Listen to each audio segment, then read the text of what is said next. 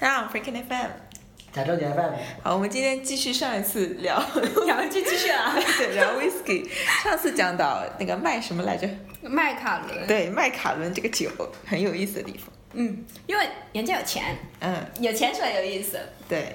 就就说就上回说到的橡木桶嘛，因为嗯，由于西班牙他就把这个雪莉桶的酒呢，大部分都给限制了，所以就很多酒厂就很难拿得到这一些橡木桶。麦卡伦他是怎么样呢？他不是说出钱给人家买雪莉桶，他自己开始酿雪莉酒。啊，这是后续。哦哦，他是自己先去买橡木，把这些项目的森林的这些板啊买过来，然后自己请了非常顶级的制桶的大师，嗯做好了之后，跟雪莉酒厂的人说，财大气粗的说，我把这个桶租给你，或者是借给你，让用两年，然后再然后我再拿回来，嗯，对吧？因为所有的权都是他在自己手上。一般而言呢，雪雪莉，因为它是属于葡萄。葡萄类型的哈，一般也就是酿个两年，两到三年左右也就 OK 了。但是 whisky 不一样，whisky 的话，它会酿酿在五年到十年的都有。就比如我很喜欢的，属于高地区的丹丹莫这个品牌，近期哈出了一款是酿制了五十年的 whisky。嗯。当然，它它只是在全球出了出了几千瓶，通常都是我普通人买不到的那一些哈。然后呢，麦卡伦它是这样子做，然后呢，就说到格兰菲迪也是，格兰菲迪它就是直接把直接跑过去把人家雪莉厂给买下来的那一种，钱都好办事儿，好好办事儿。对对对对，就就这样子。然后就说起这个，嗯。橡木桶，它对于原，它对于一款 whisky，它是提供了一个我们所讲到的一个风味，风味它的一个影响是非常大的。对，还有一个它就是它的一个颜色。对，就拿个比方说，我们现在喝的这一款茶。嗯，可以谈茶吗？可以可以。OK，就我们现在可以对比一下。对。这一这一泡呢是刚才泡到都已经应该是七八泡的，所以你看到它的颜色就非常的明亮橙黄色。但是你看一下你这个杯子的，嗯，又是之前的一泡，它是淡淡的淡淡的黄色，嗯，对不对？所以它就是。同样的 whisky，它在不同的一个木桶里面陈酿的时间越长，它的颜色呢会放的越来越不一样，并且呢它的酒精度很高嘛，所以会慢慢的蒸发。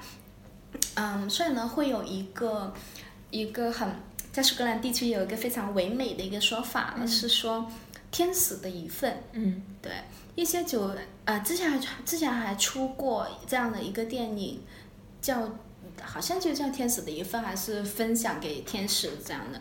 然后就是讲的是这些木桶嘛，因为它不是完全密封的哈。然后这些酒精啊，它会慢慢的被酒桶给吸收，然后挥发蒸发。与此同时呢，这个酒液它会慢慢的变少。慢慢的变少，然后把少去的那一部分呢，我们就称之为分享给天使了。嗯，对，是这样的。所以它的一个颜色哈，根据这个时间越变得就会越变得非常的不一样，它的颜色会变得越亮。嗯，对。当呃，当然这只是讲的是单一麦芽的。嗯。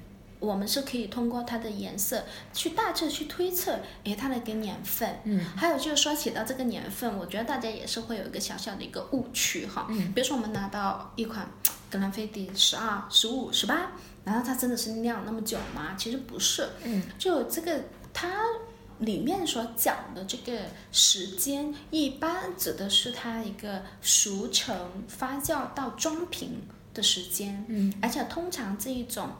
不是单一麦芽 whisky 啊，是一种调和麦芽 whisky 的话，它是，嗯，其实，在单一麦芽 whisky 里面，它也是会存在这样的一个现象。拼年份的。对，拼年份的，就是我今年的，今年熟成的和前些年熟成的会拼起来的，会拼起来，然后再取一个值这样子。所以一般来说都是十二年、十五、十五年、十八年这样子。它的目的是为了达到一个稳定的出品效果。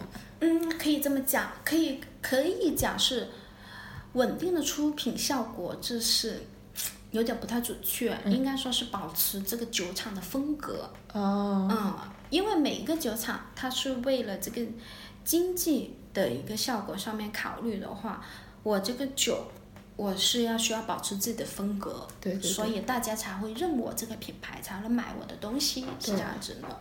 所以呢，就是会经过一个调配，嗯会经过调配，让它的一个口感变得更加的 特别。嗯，嗯，对，就是这样子的。哦，那那威士忌有什么有这种大年小年的讲法吗？没有，没有，没有。嗯，对是不是也跟它调配有关系？跟它调配有关系，但是呢，大年小年的讲法，你觉得一般会使用在什么？葡萄酒？葡萄酒其实也没有这种说法。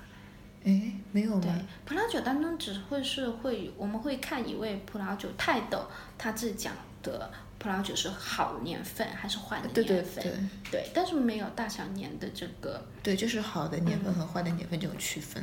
好坏年份的区分，其实一般是用于在一个拍卖市场上，大家会这么去定义。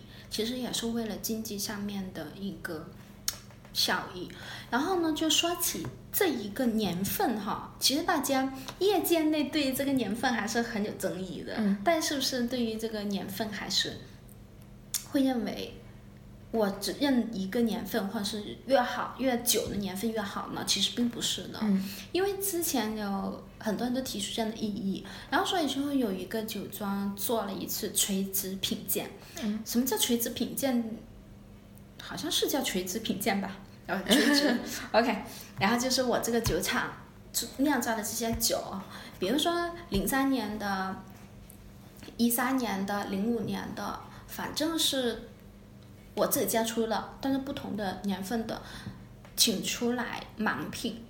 其实喝起来的话，不会有太大的差别。嗯嗯，对，这个差异性是有的，但只是很轻微。如果不是训练的非常好的感官，普通消费者你是绝对喝不出来有有区别的。嗯嗯所以就是不要盲信，不要盲信这个年份，这是不一样的。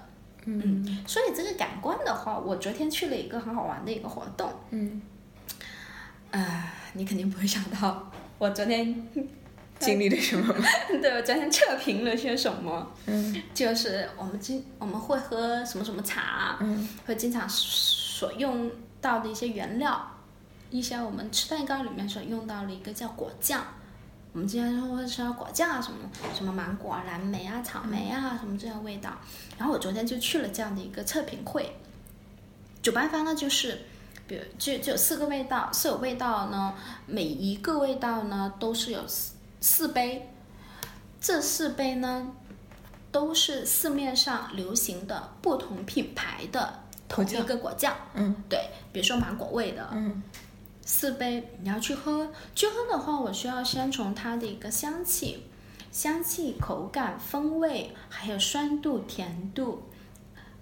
呃，余韵也稍微提及一点点，就从这几个维度来评判这一个果酱它怎么样，能否让人接受什么样的。所以就会发现了，哎，其实大家其实是通过同样训练的人呢，来吃它的话，也是会呈现比较不一样的差异化。嗯，对，怎么讲？这么讲了哈，就是，嗯，我不知道你对粉尘感会有什么样的理解？很多人对粉尘感呢是，起码我的朋友圈里面是不太能够接受的。什么叫粉尘感？OK，我看到你昨天发朋友圈，我没有理解，然后我也没时间问。这这这是个好问题，就大家会问什么是粉尘感？OK，你有没有喝？就打个比方说，你喝纯牛奶和冲奶粉冲出来的，你会更喜欢哪哪一种牛奶。？OK，大家都会很喜欢喝纯牛奶的，对不对？粉尘感呢，指的就是我们奶粉冲出来的，它是粉状的东西，虽然它是完全溶于水，但是我们的嘴巴的触感里面还是能够很清晰的去感觉到，它是有一点点的粉尘感的，对对对，对对吧？因为它就很可能是可能我觉得这种东西时间长它会有点沉淀，只不过你一开始喝没有感觉，混在里面而已。对对对，它其实是质量比较重的。是，所以所以所以在市面上有一些品牌的果酱，同样也是会具备这种的粉尘感。我个人而言呢，我是不太喜欢的。但现场的话，有一位调酒师朋友，他个人哈，但是他可能我我不我不知道他。是哪个地方的人，就他是哪个环境生长的，所以会导致他那个味蕾其实会有偏差，南北差异其实确实挺大的。然后他就表示，他对这个粉尘感是很欣赏、很喜欢的。对，其实这也是解释了我们刚才为什么说对艾雷岛这个产地的酒呢，也会呈现出非常不一样的口感体现。因为很多人觉得这个泥煤熏陶出来的这个很重的泥煤烟熏味呢，嗯。它其实也是带有一点点粉尘感的触感，嗯。并不是说它这个酒里面有这个东西，而是它很厚重，嗯。很厚重到你的舌头、嘴巴一接触到它的时候，这一种非常强烈、具有冲击力的味蕾会压你的舌头，嗯嗯。让你会产生这样的感觉，嗯。这个触感，触感跟味感不一样哈，我们分开讲，对，就是这样子的。嗯，所以说明他是从雾霾地区来的是吗？我以为我本来他家是开面粉厂的嘛，粉尘感。嗯，可是果酱这种东西，它不是一般都是这种就 jam 就是那种怎么叫混浊体嘛？它为什么会有混粉？你刚刚说喝它怎么喝啊？嗯，就是其实是直接吃，呃，吃品尝它对，。就是原料。我们通常在什么果汁奶茶店喝到的，一般它都是调配好的，按照一定的比例兑好了给你。对对对，但是我昨天尝的是原始的那种原料，，嗯，对，就没有任何的添加，它直接从瓶子里面倒出来，我就拿一个勺子，嗯然后呢就吃进去，这样子去测评，从各个环节去测评它的一个味道，这样子，嗯因为它最直观的。吃到嘴里面，接触到它的一个原料，所以是可以非常明显的感觉到它是不是具备这种粉尘感的。嗯，对，所以。嗯，所以我在我的朋友圈里面做了一个小小的调查，大概百分之八十，我的朋友圈里面有有几个是非常高端的甜品师哈，嗯，呃，有跟他们探讨过这些问题，百分之八十他们也都是不太喜欢的，因为在特别是在烘焙这个行业里面呢，这些原料如果是有粉尘感的话，其实从侧面上来讲呢，是表示它的品质不怎么样的一个标志。嗯，对，对，原料不纯净，他大概觉得。嗯，对对对，嗯因为它的一个新鲜果肉的含量其实没那么多，嗯对，就会呈现这样的一个意思。但是我说起这个测评活动呢，只是为了说明每个人的感官还是有轻微的差异的，对对对。嗯，还是有轻微的差异。好，我们回过来聊酒。对对对，所以就是，但是很很难得的就是这些酒厂，这么多年来，他们都是会忠于自己酒厂的一个风格。对对，会做出这一款酒呢，会让人觉得非常的喜欢。嗯就拿单一麦芽来讲，因为我接触的是单一的麦芽的比较多，嗯因为个人的偏好，第一个是喜欢纯饮的，嗯。第二是会喜欢单一一个原料酿造而成的，嗯。因为这样子的话是能够非常的直观的去喝到，哎，它这个产地的，嗯。特别是你如果你认定了一个品牌，你去喝这个品牌它的所有的酒，全系列。它的所有的系列，嗯。它不同的年份，你都会能够喝出很不一样的东西。嗯。哦，我们刚刚讲那个威士忌，它那个酿造过程，对吧？它你说它是什么？呃，麦芽，麦芽造的，嗯，还有什么问题？就你你可以问我一些问题啊之类的。哎，我刚刚想问什么问题？你该想问什么问题？哎呀，你你讲的是它的酿造方式吗？对，嗯，但不，我我我想问什么的？哎呀，我想问什么的？哦，它的存放方式是什么样子的？存放方式嗯，就比如说，嗯，它哪一个环节？我们拿回来的之后，存放方式，玻璃瓶的存放是最好的存放方式。就是我们把一个成品买回来的对时候嘛，嗯对，对对对，成品就是直接把它放在阴凉处就好了，不要不要把它放冰箱。嗯，对，因为大部分的 whisky 它的一个酒塞子还是用木塞子的，嗯木塞子它不是完全密封的，如果你放在冰箱的话，它会很容易吸收其他的味道，嗯特别是这种类型的酒哈，它很容易吸附其他的味道，嗯所以不要，而且是开了瓶的酒呢，你尽快喝完。同样的，它也是会尽快的去挥发，同样的也是会吸收不同的味道，它的一个香气就没有那么的冲了，就没有那么的好。对，是这样的。所以对于我们而言，拿到酒了之后的存放方式最好的就是直立的把它放在阴凉处就好了。对，当然这个饮用方式呢，每个人的喜好是有点不太一样的。嗯，有些人呢会喜欢加冰，嗯，有些人呢是喜欢纯喝。嗯就是对于想要了解 whisky，对它好奇，想要接触它的话，你是可以加冰块去稀释一下它，去散放它的一个香气。因为 whisky 的话，它的一个低温状态之下，它的香气更容易出来。嗯嗯，对，就是比在杯里面，要是去酒吧的话，去杯里面它会放一个很厚的、很大的一个冰球，嗯它非常的硬，密度非常的高，因为它的一个融化成融化的速度没那么快。嗯，对，同时不容易被稀释，但是又能散发味道。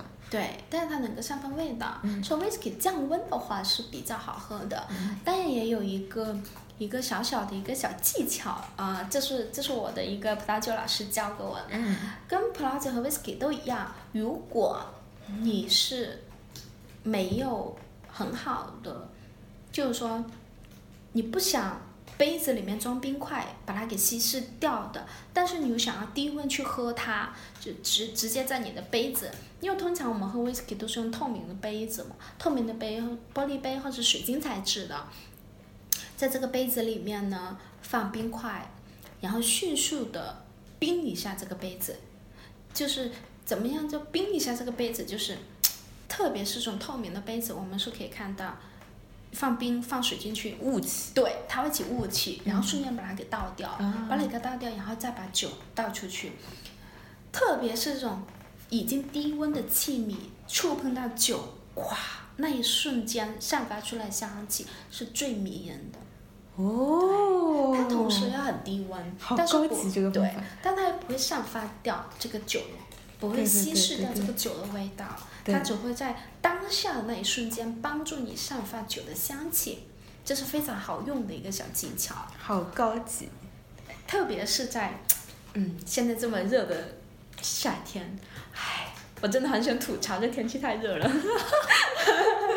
哎，还有我们一般喝威士忌的话，你会不会觉得，就是，就毕竟度数高嘛，嗯喝了会很容易晕。你可以慢点喝，哎，这那不是那不是一个少喝一点吗？我是想说，这每一份的量是怎么怎么？这一份的这不就是看酒量吗？这不就是看酒对，量？这这不看酒量嘛？但通常你要是在酒吧喝的话呢，它一般一杯的话，它都会给你一个盎司，对，一个盎司大概也就是三十毫升，对，一杯。三两，哎呀，毫升哪有三两啊？三十毫升没有三两啊，当然没有三两了，五百毫升是一斤啊，五百毫升一斤。而且不到五百毫升，就是五就是水五百毫升是一斤。哦，对，那个酒的话，大家就是按一瓶嘛，按一瓶来算嘛，那也就是大概半两的样子。等一下，我一直不知道酒到底一两算多少毫升啊？一两它不是，它是按重量算的呀。就是你算一下密度嘛，就我们一直说这个人得可以喝，比如说三两白酒，这三两到底是个什么概念？这个三两严格来说，严格来说应该是按照密度算的，嗯但是我们常规的可能就直接把它折折成折了成毫升折成了那个水，啊，就硬看五百毫升的水就是一斤嘛，对对对，所以它就折成了水，大概一瓶是大家认为一瓶是一斤酒，然后就按这拆嘛，对对对算了。其实在那一两是五十，五十毫升。哦，科普了个小知识，我也不知道这个两是怎么算的。我一直是有这个疑问的，所以我一直跟你说是一盎司，一盎司大概是在三十毫升左右。半半两吗？这么少？对对，然后通常在酒吧喝的话，我们称之为一派，嗯嗯，通常就是一个毫，对对，啊，一个盎司左右，对。嗯嗯，就是地震，就是，呃，很多人呢喜欢 whisky 的时候它是纯饮，但是呢它也是很适合用来搭配的，比如说装逼利器雪茄，它就用来搭配 whisky 喝的。啊，对为什么他们两个在混混搭在一起会有什么样的特别的？啊、其实这就有点像吸大麻吧。哦，对，那种感觉，因为本身两个都是很很重、很重味道的物体碰撞在一起，嗯。会很不一样的化学反应。嗯。这特别是在你的口腔里面，嗯。嗯，whisky 它是提供非常浓郁的一个香气、口感的，雪茄呢它是提供非常好的触感的，对，这就非常的不一样。嗯。而且再加上本身 whisky，呃，比如说艾雷岛，它就很浓郁的一个烟熏味，但是其他的，比如说高地低地的，同样的也是有一点点烟熏味，虽然不浓。那么这个烟熏味它本身存在的和雪茄的一个烟味、烟感、烟草味结合在一起，其实是很容易让我们感觉到愉悦的。嗯，对，所以呢，我之前有有试到过的，就是，嗯，因为减肥嘛，经常吃沙拉嘛，OK，、嗯然后呢，就吃沙拉，你们会经常点的什么烟熏三文鱼、烟熏鸡胸肉啊之类的一些烟熏类的这些肉类哈，它跟很适合和沙拉搭配在一起，对不对？但是如果你这样子单喝、单单吃下去的时候，你会觉得嗯挺难受的。然后呢，就这个时候其实你可以倒一小口、一小杯的 whisky，稍微的去中和它一下。哦，特别是是拿就是麦卡伦啊、圆顶啊这一类型就很顺口又很圆润的这一些嗯酒呢，可以去烟去中和烟熏类的食物，它们是最搭的。嗯对，这是一种综合法则。嗯而且会提供非常非常肥美的脂类的一些香气、一些口感出现，嗯，。对，这非常搭的。还有就威士威士忌价格是年份越高越贵吗？还是跟产地有关系？跟其实跟两者都有关系，嗯对，跟两者都有关系。还有就是，嗯，对，因为每个环节它都不能够单一用来讲，嗯因为产地的话就直接决定了它的一个原酒，嗯它使用的一些橡木桶，嗯橡木桶的造价成本是很高的，嗯。它陈酿的这些时长，嗯。它陈酿的时长又直接决定了它的一个年份，嗯。所以就是两者没有办法避开来谈。嗯。但是一般来而言哈，有一些酒厂它会出一些入门级别的一些酒呢，嗯。就是几百块钱你是可以好好的去尝试一下的，嗯。但也是会出一些非常高端的、非常高端的，就比如说我今年熟成了、装瓶了要卖的这一批酒呢，不会。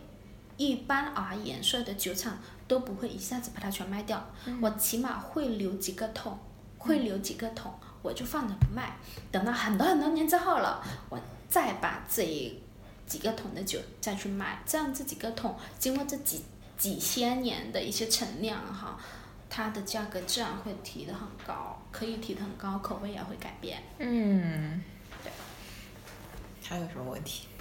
还有什么问题？其实可以问。小新，你有什么问题？我没什么问题。你个垃圾！我这个我大概我还是知道的，这些故事还是大概知道一些的，嗯是还是有研究过一点点的。嗯嗯啊，我我马上就要去台湾了。台湾好像有一款酒是可以买的，叫 Cavalan 吧。台湾，你指的是 whisky 吗？嗯，台湾呢，我觉得台湾人喝 whisky 喝日本的 whisky 会多一点。不是有有我查到有款台湾产的 whisky 叫是叫卡瓦兰吗？哦，我台湾产的 whisky 我倒是还真没有喝过。据说还蛮好。嗯，这个据说嘛，不要太信，因为？因为因为它肯定是，因为它肯定是迎合迎合国内市场或者是迎合当地的市场而做的一个口味。因为说起这个的话，嗯，在调和 whisky 当中呢，有一个有一个品牌 Compass Box，嗯，它这个品牌它是比较新的一个品牌，它之前出的一款调和的 whisky 呢，叫甜心皇后。嗯这款 whisky 呢一出来的时候就被大家公认嗯，它是品质非常高、非常好喝的调和 whisky，因为它的口感实在是做的太，太完美了，太平衡了。但是好像听说国内呢，国内没怎么有渠道可以买得到。嗯。然后如果在国内想要试这个调和 whisky 的话，其实可以去买 Big House 代言的那一个，它有一个很好玩的一个中文名字叫汉格兰爵。嗯。对，现在天猫上都有开开开开开店。汉格兰爵。黑个黑个 club，对对对，就这个品牌，它也是，它也是比较不错的调和型 whisky，但是同时呢，也是会迎合国内的消费市场而做的，所以它的口感会倾向于我们所喜欢的、习惯的一个口感，就比如说会把。烟熏呐，或者是其他的香料的味道，特别是中国人，因为很少会接触到一些香料的一些味道嘛，所以其实对于这些酒类、食物类有很重的香料味的话，天然的会有一点点的排斥。嗯，对，所以这些调和的 whisky 它本身就是麦子跟谷谷物结合在一起的酿造的，那所以他们迎合了这个市场，所以会卖得好。卖的好，而且又是小贝这代言，对，所以你出的，你说你讲的台湾出的那一款 whisky 的话，我觉得也可以试一试，嗯，对，也可以试一试，但是喜不喜欢就真的很很主观意识的问题了，对，对，因为，嗯，对于怎么来讲呢，很新，就台湾这个地区做 whisky。这个历史本身是没有没多少的，通常都是说会在西方国家学来，然后我们去做，我们去做，但是对于这个不管是原料啊还是桶啊，资源有限，成本也有限，所以很多时候你会很折中用一些替代品，用替代品做出来的。可能会受到某一部分的喜欢，但是也有可能会被这个市场所排斥的。嗯，对。好，那我晚点去买来试试看。对对对，你你可以去试试。我来买，我来挖坑，我来跳。但是喜不喜欢就是回来分享一下。好的，回来大家一起喝。你可以喝喝。好好好，我们今天就到这里，拜拜。拜拜。欢迎大家搜索我们的微博加正经 FM，或者关注我们的微信公众号 Freaking FM 来与我们交流。F R E A K I N F M。我们节目目前支持以下平台的搜索及订阅，包括荔枝 FM、喜马拉雅、企鹅 FM 以及苹果手机自带的播客软件 Podcast。谢谢大家的关注。